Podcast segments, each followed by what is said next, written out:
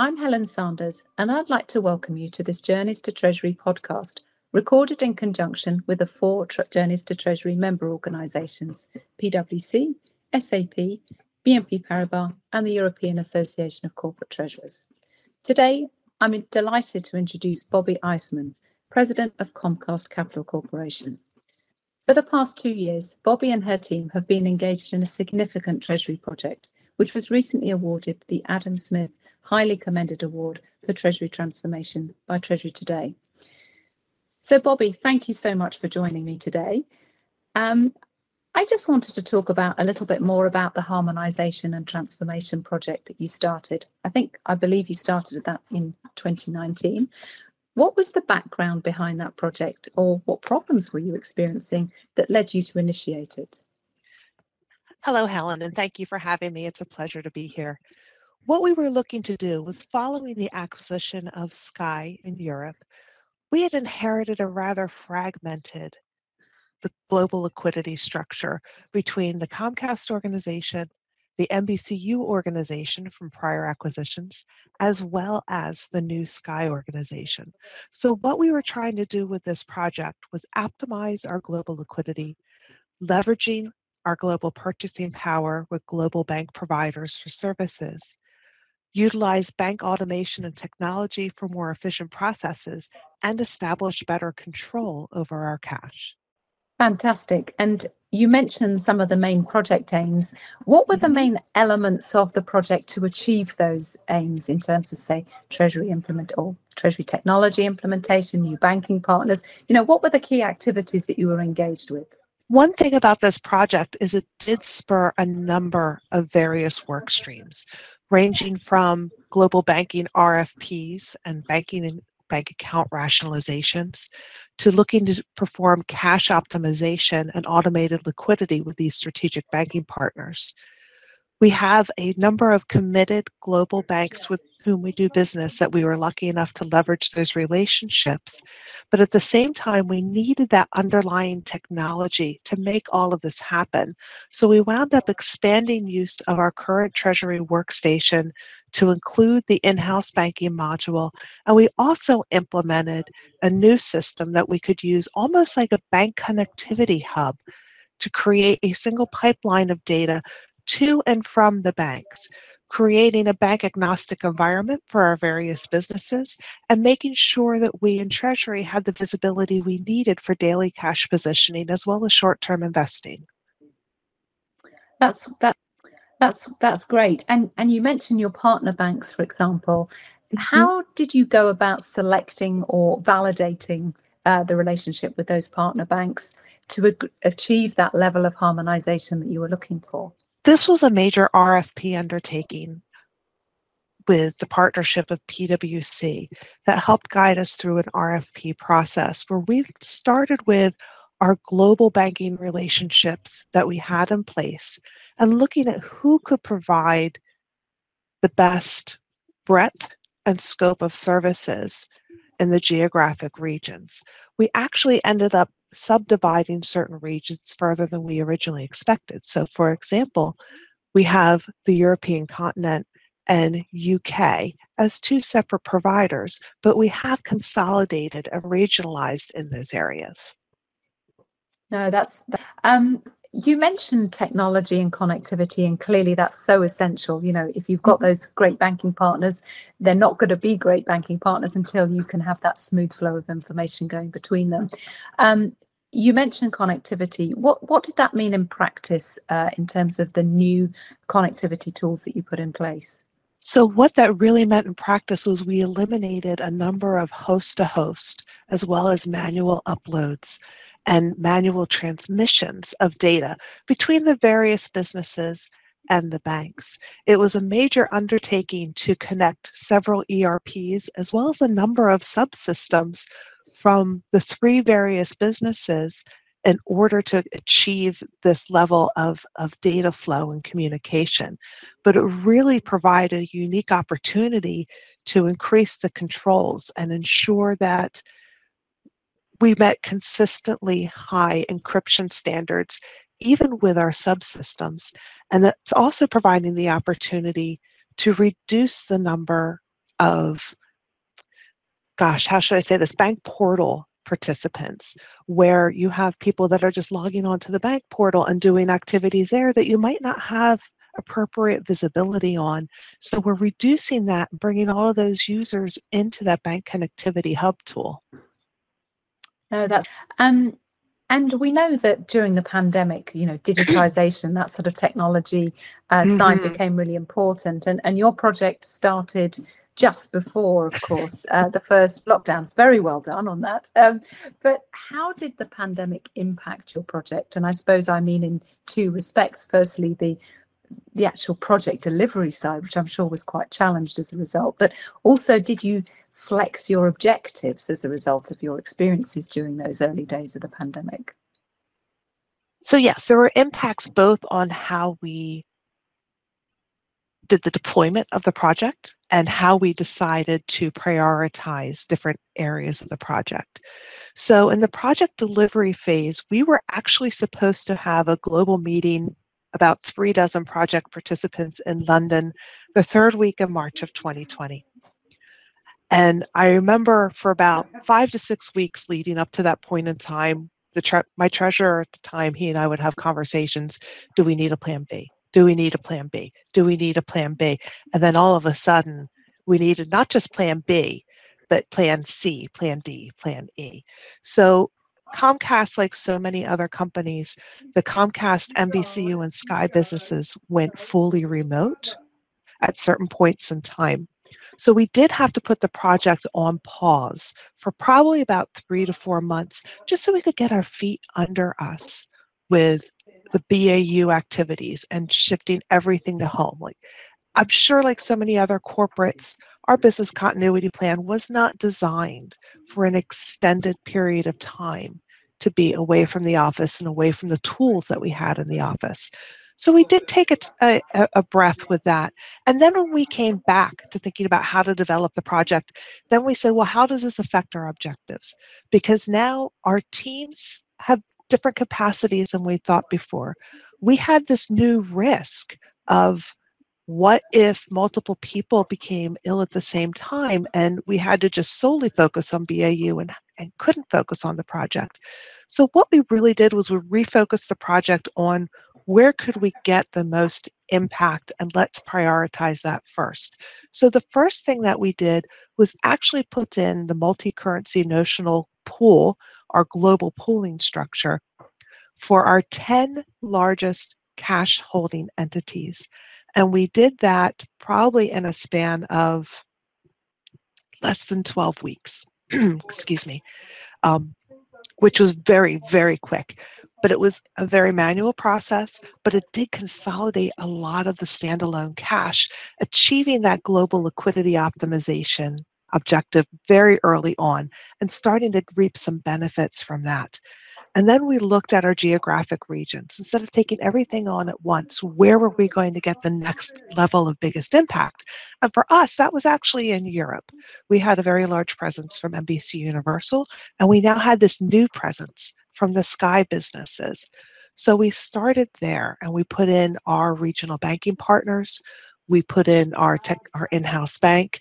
We put in our bank connectivity hub and we we rolled that out over several waves in Europe because we had so many systems and so many diverse businesses and local cultures and, and office cultures that we had to deal with as well. So it, it did both impacted the development, it impacted the delivery, it impacted how we prioritize where our goals went. But surprisingly, we have done this all as a remote delivered project. And in some ways, it was a little bit more liberating because you weren't waiting for that next big in person meeting to get something done. You had more attention in between with the increased use of Teams and video conferencing. We could make this project move forward in ways that we probably couldn't have done in previous times. That's really interesting. I suppose it's that agility, isn't it, rather than these great big checkpoints during the course of the project. Yes. So instead of having great big checkpoints where everybody was flying into a certain location, we would have um, semi-month uh, bi-monthly meetings so every two weeks we would have a, an all hands meeting where each of the workflows would report in how they were doing and having gone through it experience in that way it makes me feel like we probably made even better progress and had better attention than had we done it the more traditional way of waiting for those large meetings to get things completed that's that's fascinating. Um, you've already talked about some of the achievements that you you know have made as a result of this project, and I was interested in your multi um, a multi-currency notional cash pool, for example, and some of the things you you put in there. But what would you say you've particularly achieved to date? Uh, it's been a huge project, clearly, but what comes to you as the, the things that you would see as your biggest achievements, and what are the major benefits of those been?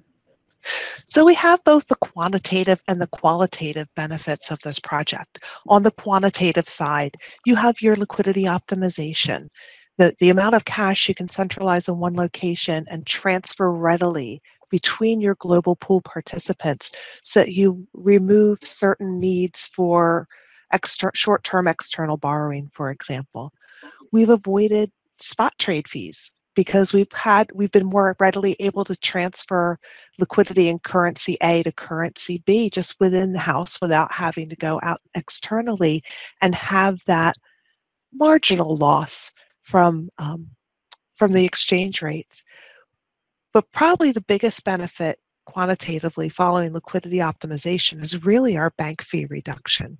And what we found is that has actually exceeded the expectations as we've moved through the project.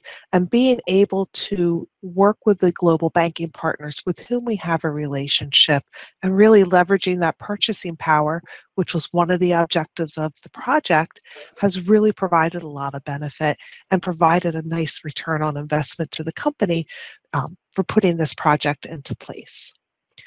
Then on the quantitative, excuse me, then on the qualitative side, you have the softer benefits. I talked a little bit before about the bank account portals. Those are heavy manual efforts to administrate, track, validate your user base periodically.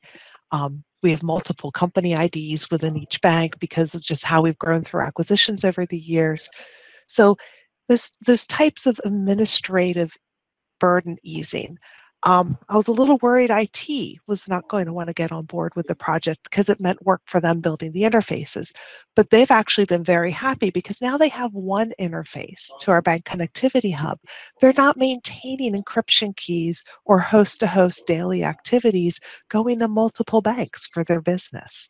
We've future proofed our systems in that we've implemented the CAMT format as opposed to the Swift format. So that as that change starts happening with Swift over the next few years, we have that in place. We have our reports modified so they can read the new formats. So there's all these types of, of qualitative things that are happening that this the the review and standardization of encryption methods from all the systems into our centralized bank connectivity hub as you can imagine that is very heavily reviewed by our crypto team and our cyber team and making sure that everything is buttoned up. And so that that's really brought a, a sense of higher security um, to to the project and the bank data that we have flowing through the systems that's that's very interesting, and I particularly like that focus on future proofing uh, that you've you've had. You know, it's not just short term or medium term objectives, but really looking out uh, from a delivery and from a risk point of view with the cyber risk, for example. Um, now, you mentioned some of the success success factors in this project already, such as you know that that sort of more perhaps incremental progress reporting and analysis of the project by doing it more remotely. You mentioned the support of IT, which was clearly is essential to a project like this. But what else would you highlight as the particular success factors that have driven this project?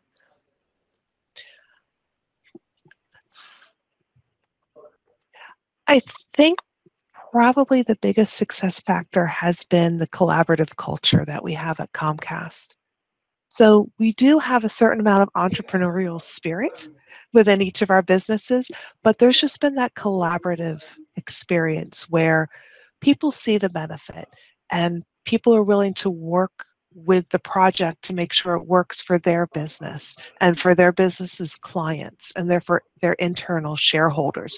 Without that unique collaboration, I'm not sure this project would have gotten off the ground, let alone this far. We keep talking about this project being trailblazing. It's one of the first projects to truly go across all of the businesses in Comcast Comcast, Sky, NBC Universal. And trailblazing is exciting. It's it's a lot of fun when it goes well, but it's also very messy because you just aren't quite sure where your next um, hurdle is going to come up from. And it really does require agility and to be able to, to pivot and work together to find a solution when those roadblocks and those hurdles do come up. No, that's that's great. And you mentioned trailblazing, and clearly you've already been a trailblazer in the project you've implemented so far. But I think listeners are therefore be particularly interested in what your plans there are, therefore, for the next, say, 12 to 18 months. Sure. This is a very long term type of project. It's, it's strategically changing how Treasury fits in with the businesses. So while we've already undergone this project, as you said, for nearly two years, a large portion of that was was planning. Um, we've completed our implementation in the EMEA region, so Europe, Middle East, African continent.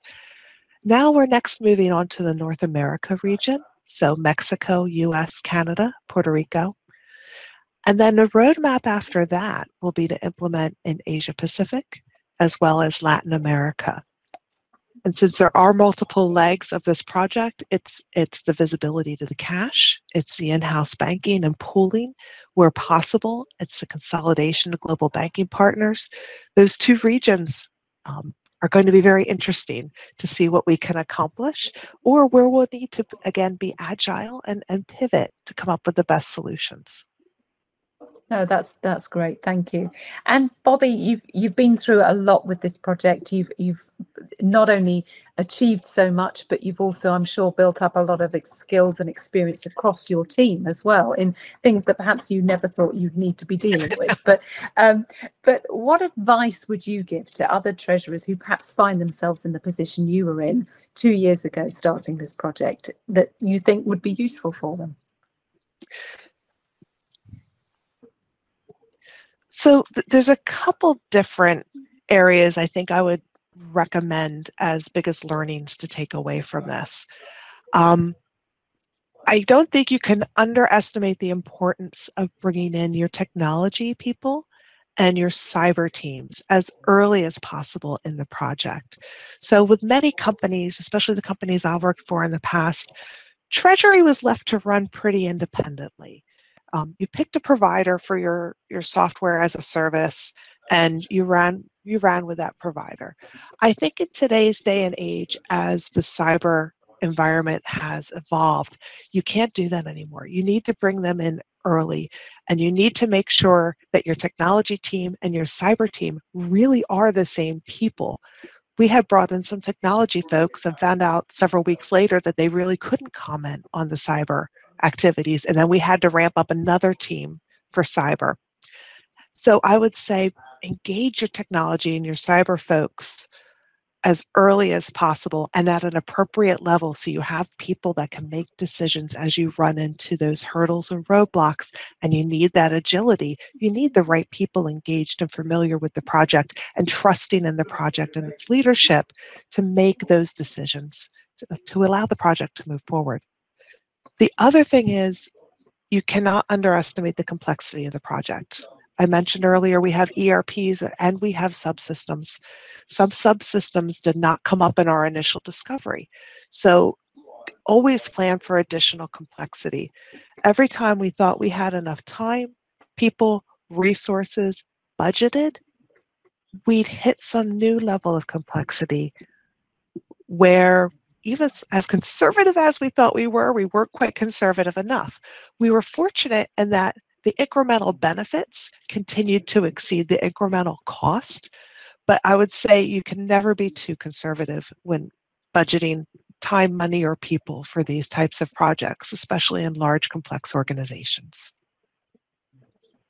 Thank you. And Bobbie, it's been such a pleasure talking to you today. Thank you so much for your time and huge congratulations on the Treasury Today Award. Uh, it's it's a, a huge achievement for yourself and, of course, your team as well. I'm sure uh, they will be very proud of this as well. So thank you for your time and thank you so much for listening as well.